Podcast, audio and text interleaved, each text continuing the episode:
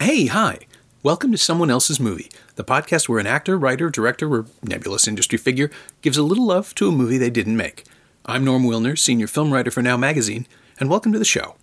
My guest this week is David Bezmozgis, a writer and filmmaker whose new film, Natasha, an adaptation of his 2004 book, opens the Toronto Jewish Film Festival this Thursday, May 5th, and begins its commercial run in Toronto and Vancouver on Friday, May 6th. David picked Holy Motors, Leo Carax's delirious 2012 carousel. Look, can you think of a better word?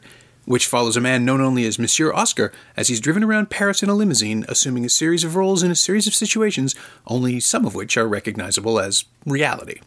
It's a stunning showcase for the adaptability of Carax's longtime star Denis Lavant, and for the versatility of Carax himself, who creates a series of self contained segments in every genre imaginable over the course of two hours. It's even a musical, sort of. Uh, this is someone else's movie. I saw the film, maybe it's a couple years now, and I was just struck by it, um, really as as an example of pure creative um, energy. Um, it's a film that defies categorization. Yeah, absolutely. Um, and what holds it together um, is really this sort of amorphous feeling. Um, and it's remarkable. You can watch it and rewatch it. Um, and I can't say that I have any better insight into the organizing principle of the film in any kind of linear way. Yeah.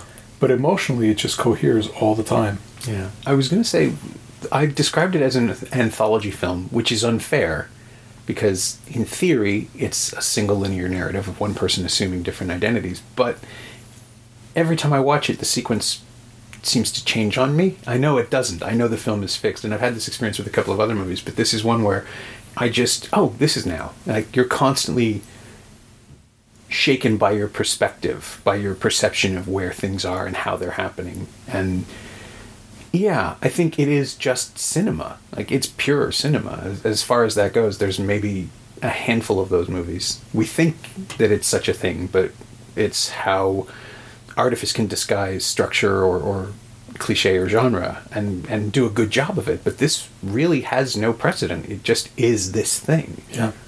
And I think of it in terms of, in practical terms, as, you know, somebody who makes art and, you know, works within the industries of art and try to imagine how a film like this gets made, how you go about proposing a film like this.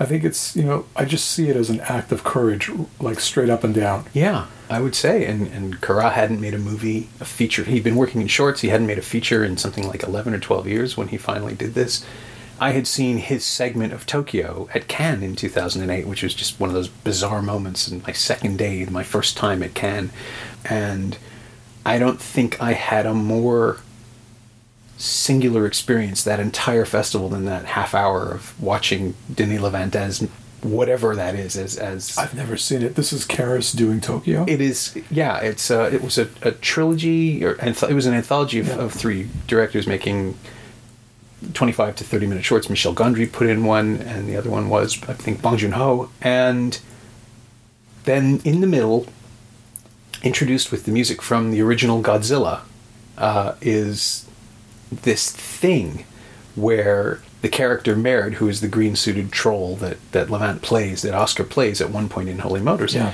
uh, rampages through Tokyo, and it is as if he is a giant rampaging kaiju, but he's just a, a weird man in a green suit with a milky eye, running around cursing and throwing bombs, and, and the military rallies to try to destroy him, and he just he disappears as, as mysteriously as he arrived. I mean, it really is insane uh, and delirious and giddy. And everybody, as soon as it was over, everybody just sort of sat there and giggled as though we had no idea what had just happened. And in the Michel Gondry movie, a woman turned into a chair for a little while, and then turned back into a woman, and then turned back into a chair, and that was okay. But this was incredible. And then the moment in Holy Motors when Oscar becomes married again is just somehow delightful and weird and anarchic, but within a world where it all makes sense, where this is possible. And I think it's before the accordion number, I Yeah, think. But it is. again, it's amorphous. I can never quite remember. It is, yeah, it is. I mean, I- I think what's remarkable about the film still is I think about it in terms of whatever world and framework that um, Carax has to exist in to like make it in the first place. Like you pitch this idea. I don't know who you pitch it to, right? Yeah. So the film gets made. But even at this point, to sit as we're sitting right now and to try to describe it, this is after the film has actually been made. Imagine pitching it before it exists Yeah. and trying to explain what it is you want to do. But now the thing exists and we've both watched it. Try pitching it now. Yeah. It's I- still it's still like defies you know, categorization defies the ability to actually explain what it is, other than you have to see it and feel your way through it. Yeah, I was trying to figure out if you could pitch it as a package. You know, oh, we have Kylie Minogue and visual effects and a monster. It's all technically true. We have Eva Mendes, who is up for anything in this in this particular circumstance. We have uh, romance and sex and violence and and a guy gets shot and there's a hitman.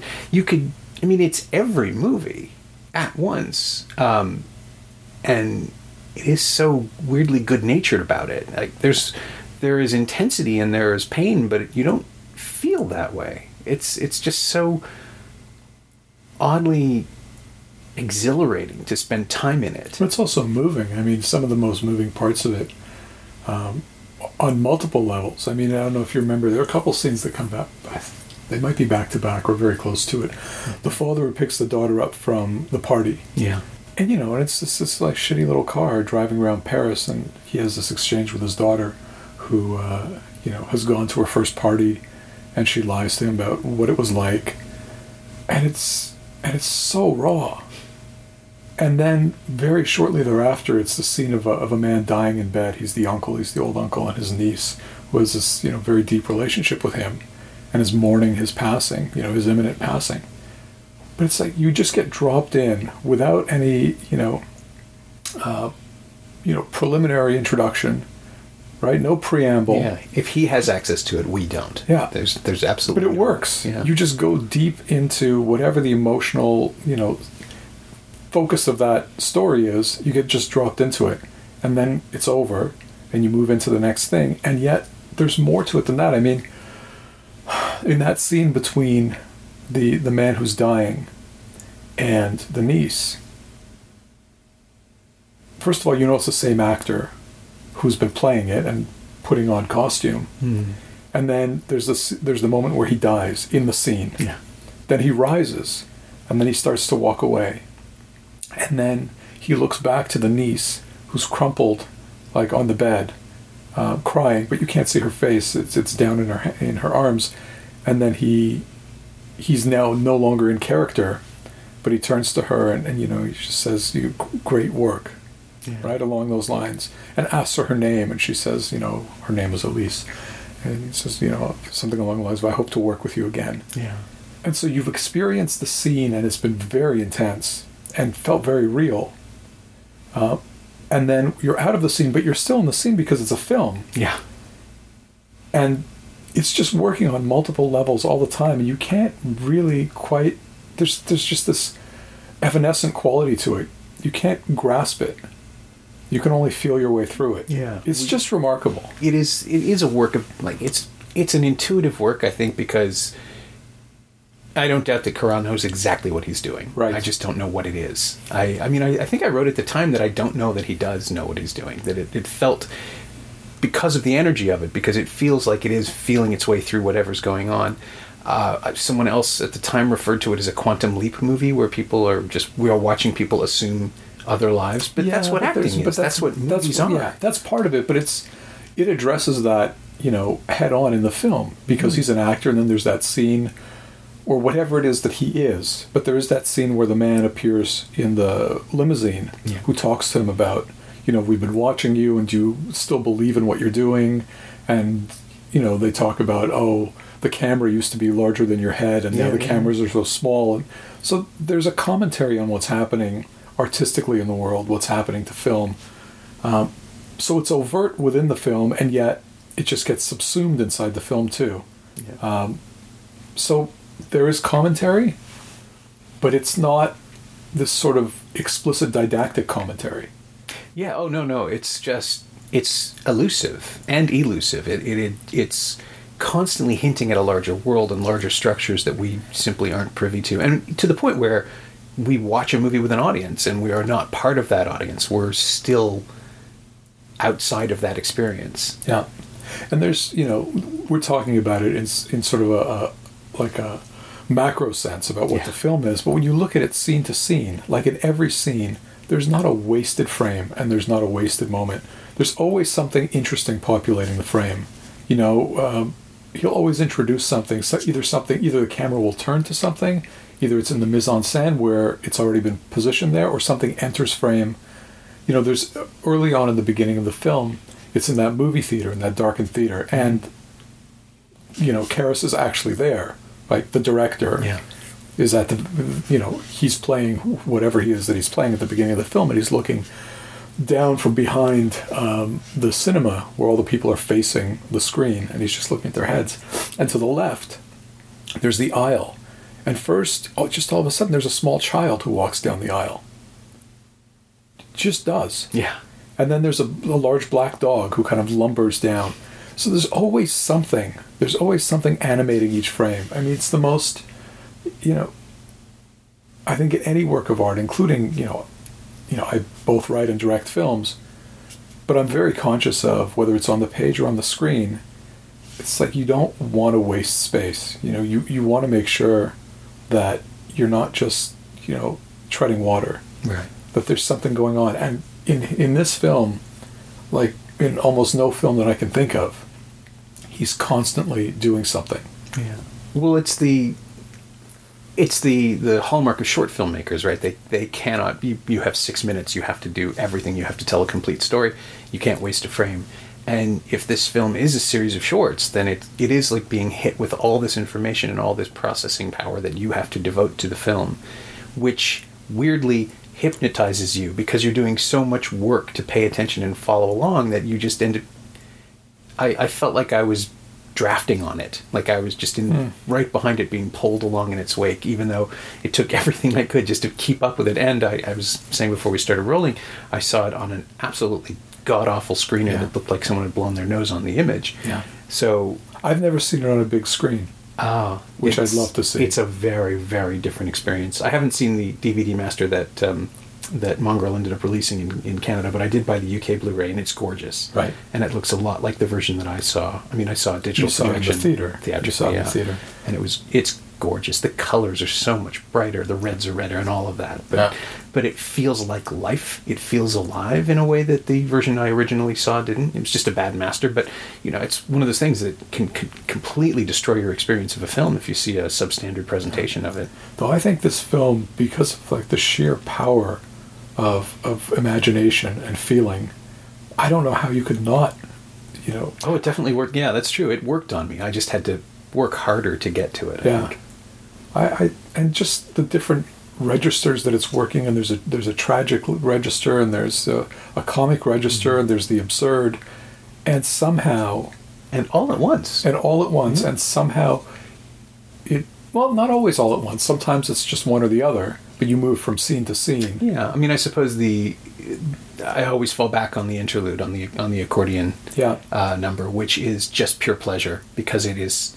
It's structured though. I mean, it's it plays like a Looney Tunes cartoon, and just in its levels of complication that it just keeps adding, uh, and it's strange, unexpected. I mean, it's a musical number with weird timing Yeah. and and just that amazing, the count off one two shit. I mean, yeah 112 shit 112 actually. that's right it's even more complicated Yeah. than that um, the fact that at that point in the movie i was trusting it with anything Yeah. but that was delirious Yeah. I think i actually I, I was watching it late at night and i may have woken up the entire house laughing Yeah, and it also, I mean, it's a film about film. It's a film about, you know, the the traditions of film, the history of film in some ways. I can't I won't pretend to say I understand all the references. oh I but know. yeah there's stuff but that interlude is a real interlude, meaning that there used to be, you know, you there would be an intermission. And so here's the intermission, and it's a musical, you know, uh, crafted number Yeah. with the same actor who I believe is actually playing that accordion. oh i'm sure he is denis lavant is terrifyingly talented Yeah. I would expect that he hadn't been able to play the accordion until the day before the shoot and just figured it out. But no, I, I'm pretty sure that's him doing it because It looks like it. why wouldn't it be? And also the what we've seen in the film, his virtuosity is established by that point. Of course, he can do that. He can do Yeah. whatever he wants. Yeah. I mean, it's again, that's so when you ask why I chose the film, I just think I don't, you know, sometimes you go to a film and you're like, okay, that's really good, but I could do that, Yeah. right? No, I you're like, I understand how they made that.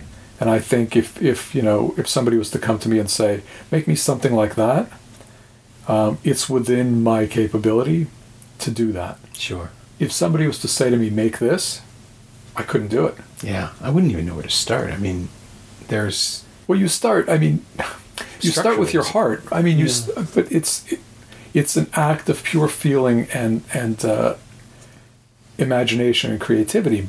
But I couldn't do that. I mean, he's he just has a talent that is, you know, in, in literal terms, unique. You, I just don't come across that. Are you were you familiar with his other films? Had you seen I them? wasn't, and I went back and I saw uh, Bad Blood, Mauvais Sang, and I didn't get through it.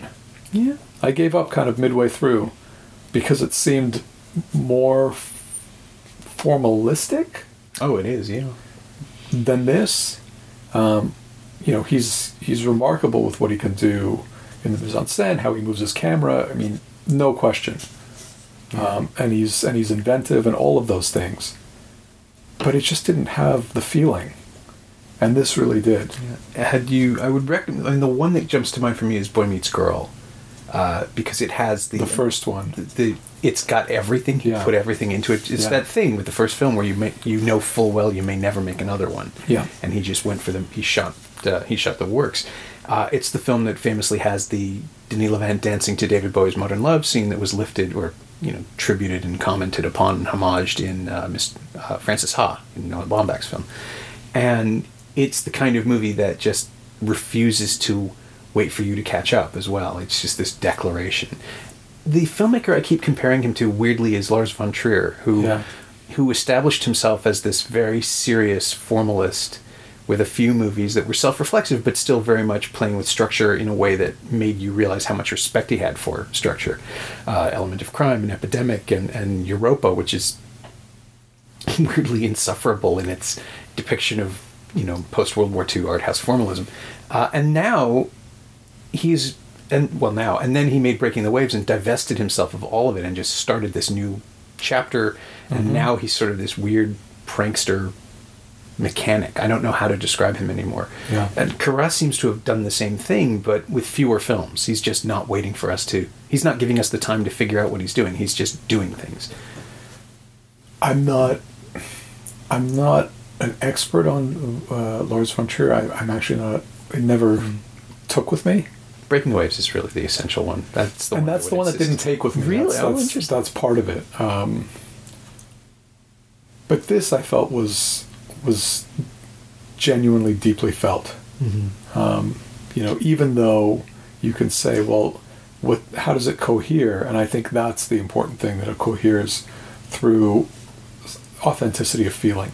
Yeah. um, and that's what pulls it along from beginning to end, really frame to frame. yeah. Um, I honestly don't know. I mean, the, the Von Trier thing is only a comparison I make because it's sort of the. It helps me frame the evolution and, and understand how you can get from there to there. Uh, but I, I think you're right. I do think there's nothing else like this. I think it's a it's an unprecedented type of cinematic experience. So um, you saw it on disc. I saw, I saw, I, I read a review in the New York Times, Okay. and it seemed intriguing, and then I got it, and uh, I was, it was just like we were talking about, like nothing I'd seen before. It made such a strong impression, and that sense of something that really breaks all sorts of boundaries. Um, and I think anybody who works in the arts, you're always kind of you feel the strictures. Um, you feel the conventions all the time, and you and you know either you work within them, or you you know struggle to somehow break through them. First of all, you have to have the talent to break through them. Yeah. Mean, you actually you can say, "Oh, I resent the strictures and I resent the conventions," but come up with an idea that's worthy of of you know exceeding them. Um, sure, yeah. I mean, God knows a lot of people start by the start out by saying I'm breaking rules. That very quickly we realize, oh, you don't actually understand the rules. You're just doing a thing you want to do. Right. It's not the same at all. and it also has to be guided by something you know that's that's genuine that that's why i mean this film thing it, there's nothing that is gratuitous about what he's doing at Yeah. any point um, i think he's very self-aware at least um, technically what he's doing but it's guided by this thing that's that's very hard to articulate but you just know it when you feel it Yeah. right in the way of any good piece of art in the way of you know rothko um, I can't say that I'm a tremendous fan of a lot of um, you know um, abstract expressionist art, but every now and then I stand in front of a piece or I see something and it just does it because and the only way I can explain it is that I think that, that it's rooted in something you know authentic and real and human, and I think that's the case with Holy Motors, um, and I think maybe it's even more so because it you know treads into areas of the absurd. I mean, when he goes home at the end, home, Yes. and you see him with his with his uh, ape family, carrying his you know holding on to his ape child. I, it's like I think I had tears. I think I wept. Yeah. I mean, it was just it's so unexpected. That's certainly true. It, it felt to me like the beginning of 2001 somehow, where you have been now. Like 2001 opens in an alien landscape that just Yeah. happens to be Earth. Yeah. And this film ends in an alien landscape which we feel as real. And and It is alien, but it's not. I Yeah. mean, they're inside a you know a some kind of European suburb. yeah, it's a recognizable reality. Yeah. It's just unreal because, of course, it's Yeah, not. It's literally not human. it's but But it's more human. But it's more human, exactly. I think if he was holding a child, the impact wouldn't be the same. The fact that he's holding and he's part of this ape family, though he's not an ape, Yeah. it's impossible to explain, and I think it's impossible. I just keep putting myself, try to put myself in Carax' shoes to say, like, on the day or before, Right. when he's talking to his, you know, um, to his producer, to his production designer, to his props people, to his, I guess, animal wrangler, Well, you need one, yeah. right? Sure. I mean, and you're like, this is what we need on day, you know, 27. right. This is where we're going to be Yeah. and everybody has to i keep going back to this idea too of of courage or bravery like everybody involved i think was incredibly brave um, i think i mean i i don't know these people or just incredibly committed. I mean, it's trusting him is its own right kind of bravery. I mean, it, I guess it would be. It would probably seem more daring if he didn't have a track record. If he hadn't already well made it's two films. things it's two things i think this idea of, of courage and fear uh, is in the arts all the time Mm-hmm. so if you're a big enough name people will be afraid to say no Okay. Yeah. okay so then people will go along with any kind of nonsense Sure. right Yeah. because it takes an act of courage um, to say no to somebody who you know has influence and power. Right. Okay, And once again, there are four Transformers movies in the world, and they weren't just made by one guy. Yeah, that's an excellent example. And the, the Transformers films are my whipping stick on this. I tend to just I, I haven't seen them, but I'll take your word for them. thousands Yeah. of people are employed on those Yeah. things, and at no point does anyone ever say, you know, there's no story. We, we don't have anything. Right. I mean, I think of the the CG sequence, um, the virtual reality or, or motion capture scene in the film where we see inexpressible things to the point that I, on second and third viewing, I was just left wondering, how did you get here? I mean, do you sketch this? Do you draw this? Do you just say, do whatever you want to Yes, do? exactly. How do you get Yeah. to that realization of this is what I need? I, I thought the same thing. I wondered what was the conversation that he had with his, you know, CGI artists and how to do it and his animators. Yeah. Or even to the actors, because they have to physically embody something that doesn't exist. Well, the actors, yeah, the actors I, was easier to do. I mean, I mean, it's, not just interpretive dance, though. No. It has to mean something. Yeah, yeah, for sure. I mean, I, I was thinking about other films that have done this sort of thing where they invent a cinematic language, and, and Cronenberg's Crash is one that comes up every now and then, where dialogue is replaced by sex, where the actual intercourse is telling the story. And that's something that doesn't even happen in pornography. It's simply a new language is being invented in front of you and you're learning how to watch it as the film goes on. Yeah. There's only a handful of movies that have even dared something like that. Holy Motors doesn't even have that because so much of it is played without language and without context. That's We- right. It's stripped further down. And we are just trying to figure out and that's what's so delirious about the experience of watching it for the first time. I felt like I was hanging on to it. Hmm. And the next time through it doesn't quite fit together the way I remembered it fitting together. And then the third time, I was sort of listening to it more than I was watching it, just trying to figure out if there were cues in the sound that I was missing. It's an incredible uh, document, is the wrong word, but it's an object as a film that Yeah. I don't think has precedent. No, I mean it's it's it exists within a class of art, um, you know, works of art that I think are at a certain level that you can revisit, um, you know, infinitely, because you you don't know what the code is, even though you've seen it, and you can you believe like you can decode it. Right. It's still somehow beyond you. Um, I feel that way. You know, Caravaggio is a is a painter I love, and I can stand in front of some of his canvases, and you can see what he's done. But it's still, you know, it's it's profound enough in, in its way that it doesn't matter. You, you every time you go, you feel like you learn something new. I mean, there are, there are writers like that um, who you can revisit and read, or individual stories by writers. And of course, the code is exposed. I mean, it's right there. It's on the page Yeah. and yet how the writer achieved that or even the fact that you know you can reread the sentence and partic- you just have the pleasure of something that is so true and pure that it never gets old it doesn't Yeah.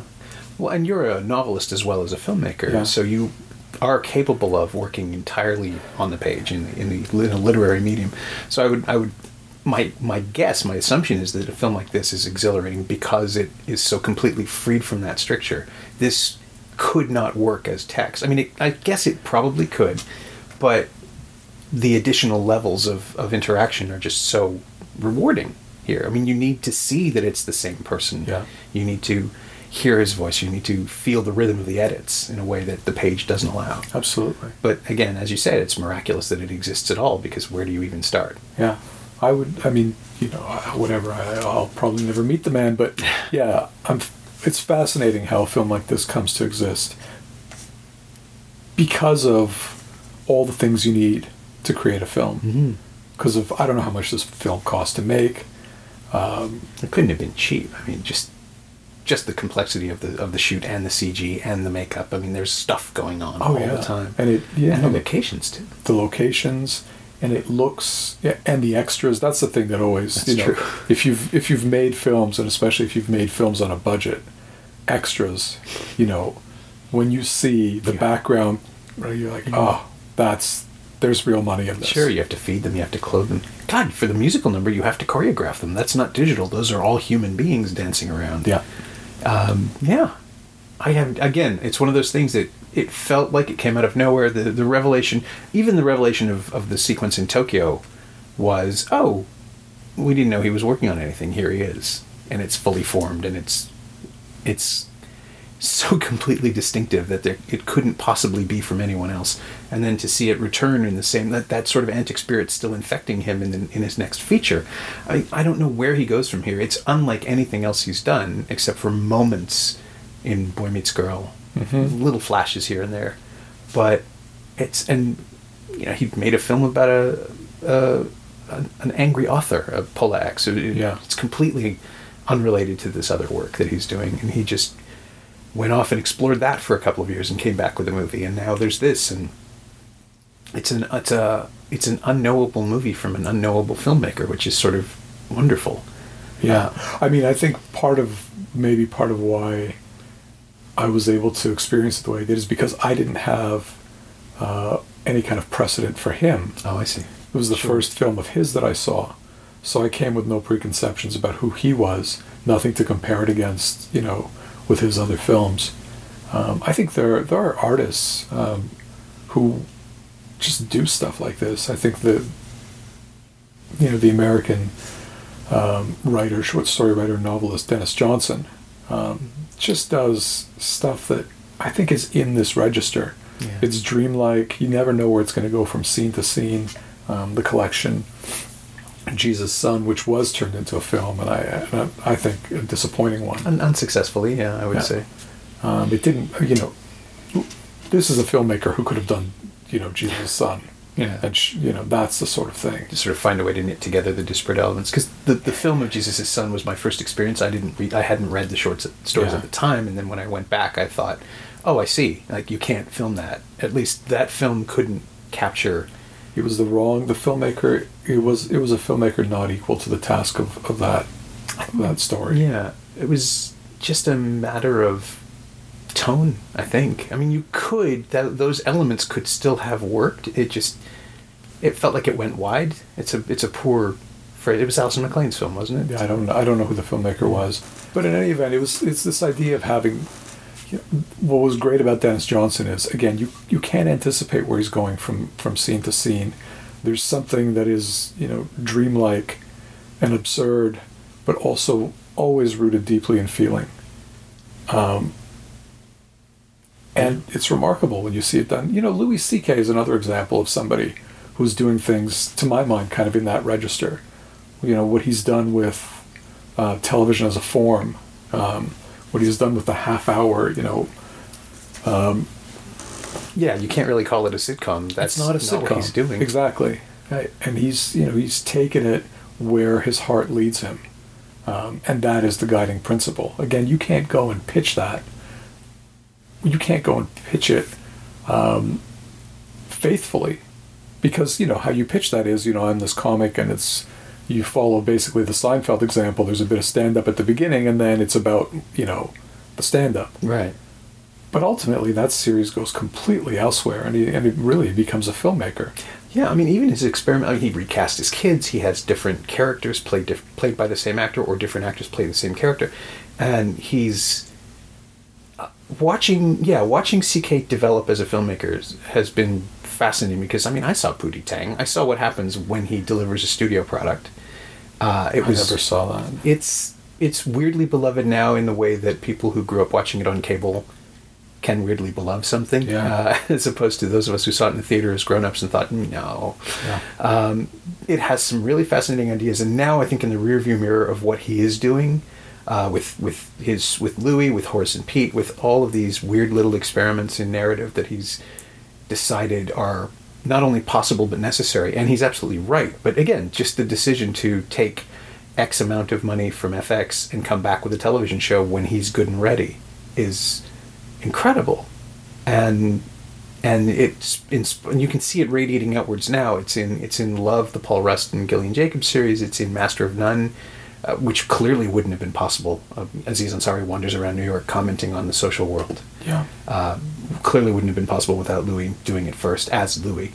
And then there's this whole other thing about the single camera sitcoms evolving into drama and the means of production reaching a point now where it is possible to make a movie for nothing or make a television series for nothing the way Broad City operates.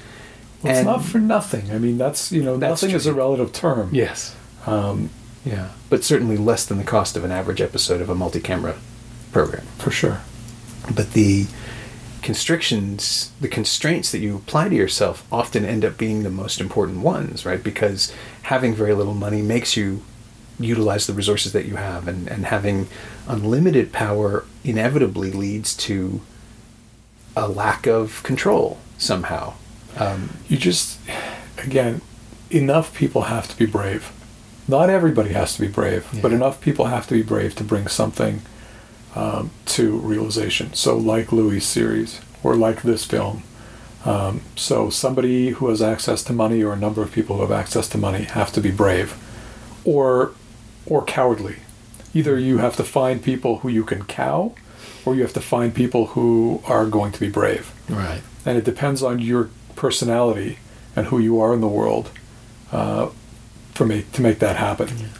well for you as a filmmaker how where do you stand on that spectrum? How do you see yourself? Are you a, a leader? Or are you an assembler? Are you a I think collaborator I think I'm a I'm a leader and an assembler. I don't think I can cow anybody into doing anything.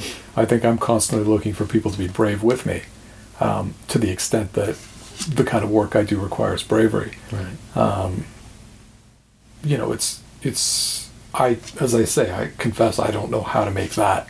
Right. I would love to be able to do something like that. But I would love to also be in a position to back somebody to do something like that, even if it's not me.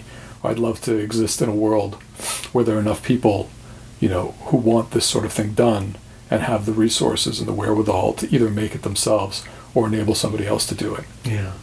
I have always been heartbroken for over decades of, of covering the industry and, and of, of watching what I love and following the things that I love and watching the artists that I admire struggle to get stuff done. I'm always just stunned that. Well, it, this week, for example, we're recording this in the wake of the opening of Batman v Superman: Death of Joy, and the uh, the attendant destruction of the concept of the DC universe and whatever else is happening.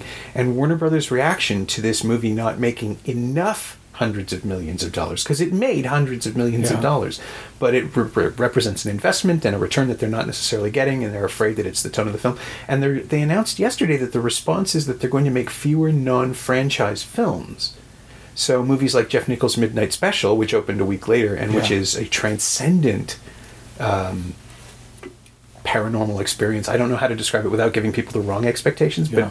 it is a better Superman movie for not having Superman in it than the movie that does have Superman in it this year.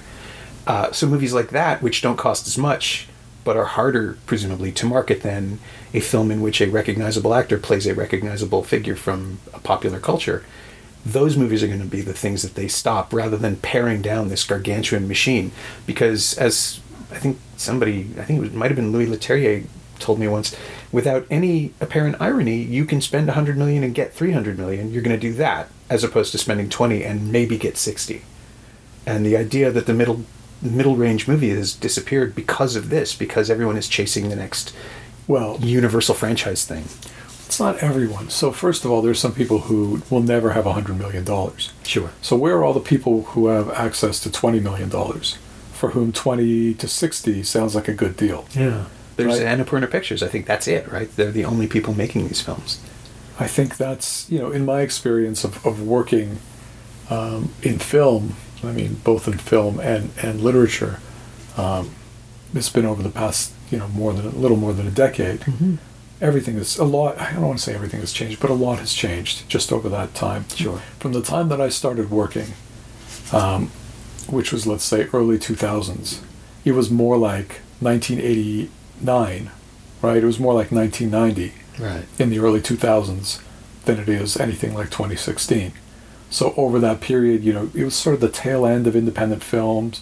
You Yeah. still had enough theaters, or you know, streaming hadn't come on. Sure. Miramax was had was still chasing Oscar projects, but they were also still buying and distributing. That sort of slowed down. Um, so you see the difference. I mean, you you feel that you know that's changed the playing field. Um, I don't know where it's going to go. I will say back to the idea of you know having some courage. Um, you know, a film like the one that I just made. Mhm. Okay, so here's a film that was made in Toronto. Um, it's made with Russian-speaking actors who are authentically Russian-speaking actors. So it's nobody pretending to be Russian. There are no movie stars in this thing. Um, and Telefilm, uh, to whom I give a tremendous amount of credit in this instance, you know, had the courage, and uh, Dan Lyon, who you know is the regional guy here, had the courage to say, yes, this is something we consider as worthwhile, and we're going to let you do this. We, we feel that it's you know valid that you're going to make a film in a foreign language that is neither English nor French Right. um, in Canada, um, and that in a way breaks the mold for telefilm. Certainly, I can. I can't think of a film which is entirely or, or predominantly in a non-Canadian language. Uh, and that includes stuff like Atanarjuat, which is a Canadian language. That's right. But as far as I mean, even films like Sabah are mostly performed in English with right. characters who occasionally lapse into their native tongue. Um, it's, I mean, it's risky on one side for them, but on the other side, is it any riskier than a film that is? I mean, you you are sort of a known property within this, within the audience they're targeting, right? Yeah. Like the book exists and you're a name, Yeah. So that gives them the advantage. And I think it's risky just because it's the first time. Anytime you say yes to something and you set a precedent, sure. your ass is on the line a little bit, right? Yeah. So somebody has to be the one who has the you know the courage to say yes to something that nobody said yes to before. Yeah. Um, but there's a reason why you can make a case to have somebody say yes to it, and that is Canada's changing, yeah. right? You know, the idea that you know we should only make films in English or French, or finance them or one of the indigenous languages. Well, look at the country now. Yeah. I mean, we can argue, you know, the film is set entirely in Toronto.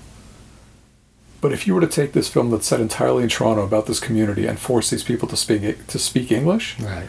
it's a species of fraudulence that everybody would recognize. And I have seen a couple of films like that, and they do feel fake. Well, it's just it's that weird sense that from the very beginning of the film, the movie doesn't trust you. People are supposed to be speaking a foreign language, but they're not. I mean, Yeah, something you- like Doctor Zhivago, it was a different time. You could sort of get away with it. Well, listen, you can make a film that's entirely in English, um, and you understand that in in the world that they exist in, like it's it's Russia, Right. but everybody's speaking English for Russian. That's fine. Yeah, as long as the signs remain Cyrillic, so we know what the reality is. Exactly. That's fine. That's fine because everybody's speaking that same language. But if you're in a place where um, everybody has to speak with an accent when they're speaking a foreign language and then clear, you know, English when they're not, right. unless you're finding a way to do that creatively.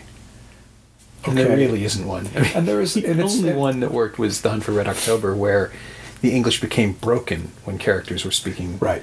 Russian characters were suddenly forced to actually speak English rather than the Judgment at Nuremberg trick, where you pan, you track in and you track out.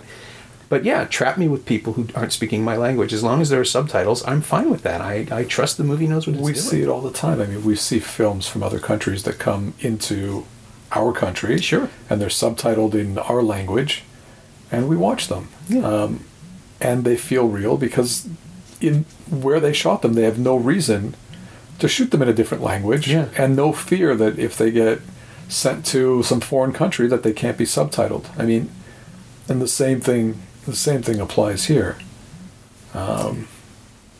Yeah, it's it's jarring. I mean, I know that there was a his, there was a much there's a history of dubbing in Europe, Yeah. and I mean even in Quebec, there are English films are dubbed into French on a regular basis, Yeah.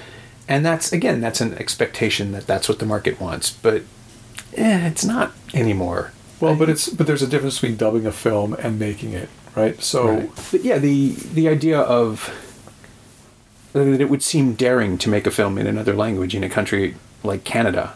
I mean, I've, how many Spanish films are made in the U.S. these days? How many? well, it's not daring to make it; it's daring to put public money up against it. I suppose. Right. But public you- money goes to some really. It's Wanna open it- that can of worms. It's just well, I just mean that there's a moment where, you know, things have been done in a particular way, and then you diverge from it. So it's that moment where you diverge. Right. It could be diverging for very good reasons, and you you could even argue that you should have diverged a long time ago. But until you've done it, you know, it's a leap.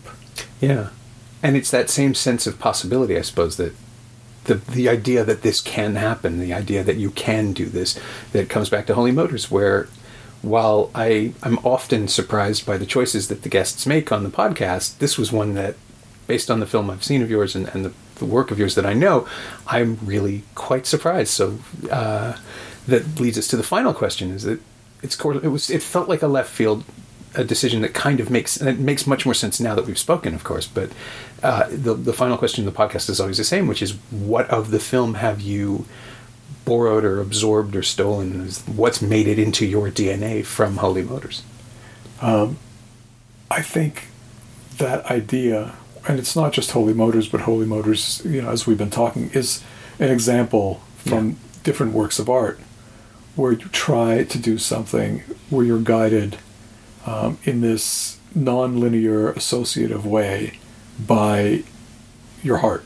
Yeah. Um, and that's and I and I won't say that it's anything but uh, heart that guides this film. I don't think it's intellectual at all. I think it's purely emotional. But you find some framework to channel emotion to make something that is coherent, even if it's not. Um, you know, it coheres without being. Um, what's the word I want to use? I wouldn't say coherent. I think coheres without being coherent is actually a I guess, but it's. I mean, there's there's no obvious structure to it. right. Um, you just get it, Yeah. You know what I mean?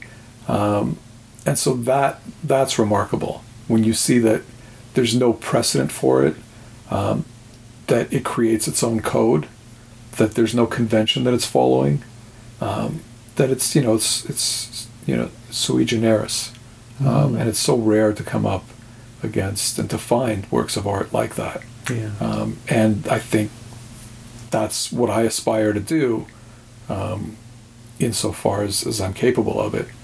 But again, I think you, you also have some sense of your own limitations, um, and you hope that you can find a framework in which you can surpass your limitations. I Right. think there's there there are structural, you know, practical reasons why it's harder in film than it is in in uh, in writing, um, because there's so many more elements you have to bring together.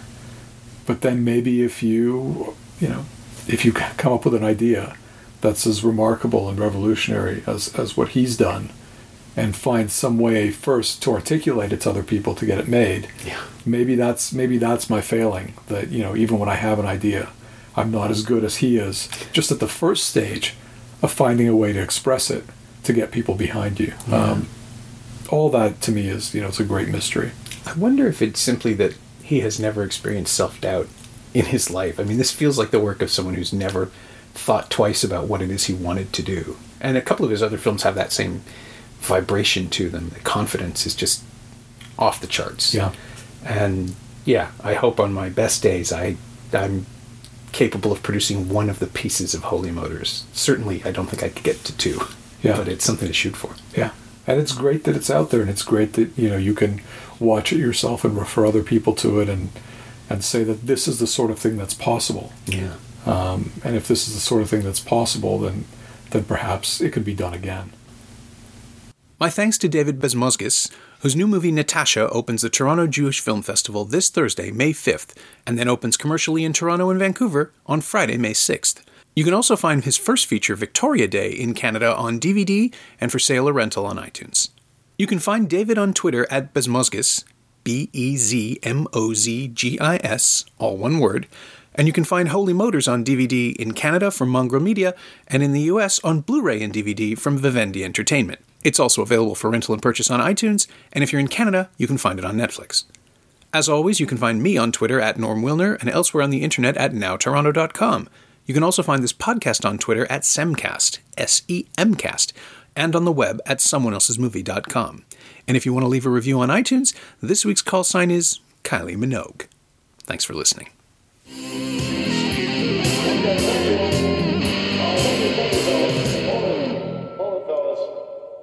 I'm afraid you're just too darn